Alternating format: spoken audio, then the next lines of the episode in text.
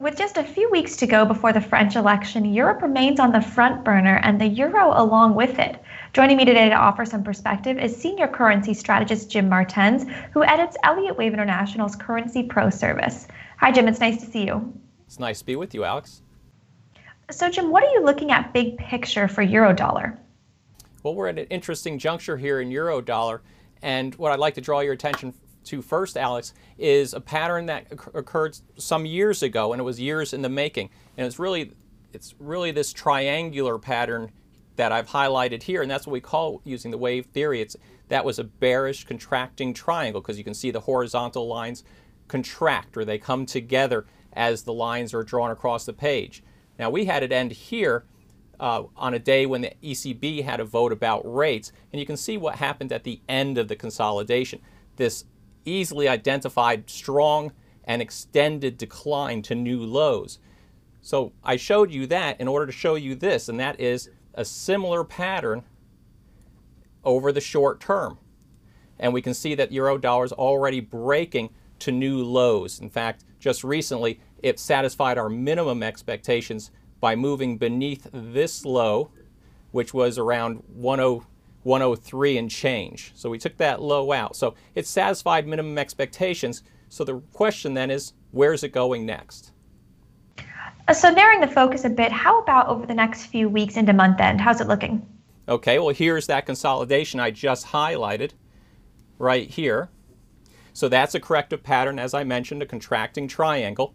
And what we've seen recently since the start of this year is this recovery.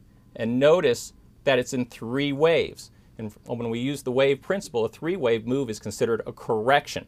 So that's what we're calling this rise. And we've been bearish ever since this high up around one oh nine point oh five. And as you can see, the subsequent decline, while strong, has not reached a new low. So we're still looking to the downside for Eurodollar. The next major hurdle being right around one oh five. As soon as it takes out that low, that'll pretty much confirm what we already believe. Eurodollar's headed down to new lows. And you mentioned the French election, and it's interesting because the end of the contracting triangle that we saw occurred right there, which was the evening of the U S election last November. So, Jim, let's switch gears a bit to a related market, cable. It certainly set the table for volatility last year. So how's it looking to you in twenty seventeen? Right. Well, last year, you know, the big event was another vote, and that was Brexit. And that's this area right here. And this is where the vote was taken, right around where the market topped, right about one fifty. And you can see what happened afterwards, that straight, that straight line decline, which was really just a continuation of a decline that's been underway for quite some time.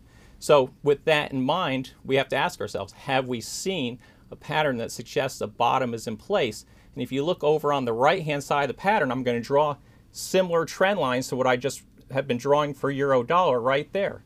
We see this sideways consolidation along the low of the chart, which suggests that we've seen another pause within the ongoing decline. So we're looking for cable to follow Eurodollar to the downside. Now, one last market to touch on today. Aside from the raging housing bubble in Toronto, Canada has not been getting a lot of headlines as of late. So how's the trajectory for the loonie look? Well, it's interesting, and this is one market we haven't talked about in quite some time. And I don't have a triangle to show you, but what I do have to show you is that there was a long run-up by the U S dollar into this top.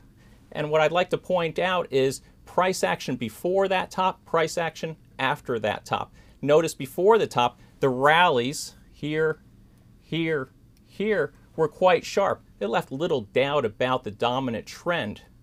Now, once the market peaked, we've seen a similar type decline here. So that suggests first that a turn has occurred. No surprise there. But to, to bolster that idea, the subsequent price action, which has been a recovery, but notice how difficult the rise has been. It's overlapping, choppy, certainly without a dominant or without a strong direction, unlike those other moves we highlighted earlier. So we see that as a correction. Now, I don't think it's complete just yet. The overall outlook for the strong U S dollar suggests this could continue a bit higher, but not much before this trend that started here resumes. So again, this one's bucking the trend a little bit at top before, you know, the dollar peaked versus the loonie a little bit before it's going to occur versus the euro and sterling, um, but it's still tracking along the others right now. Well, Jim, thanks for talking today and offering your perspective. With Elliott Wave International hosting its popular Pro Service Open House this week, offering free forecasts for over fifty markets, it's been great to get a little preview of what you're looking at across the board. It's been my pleasure, Alex.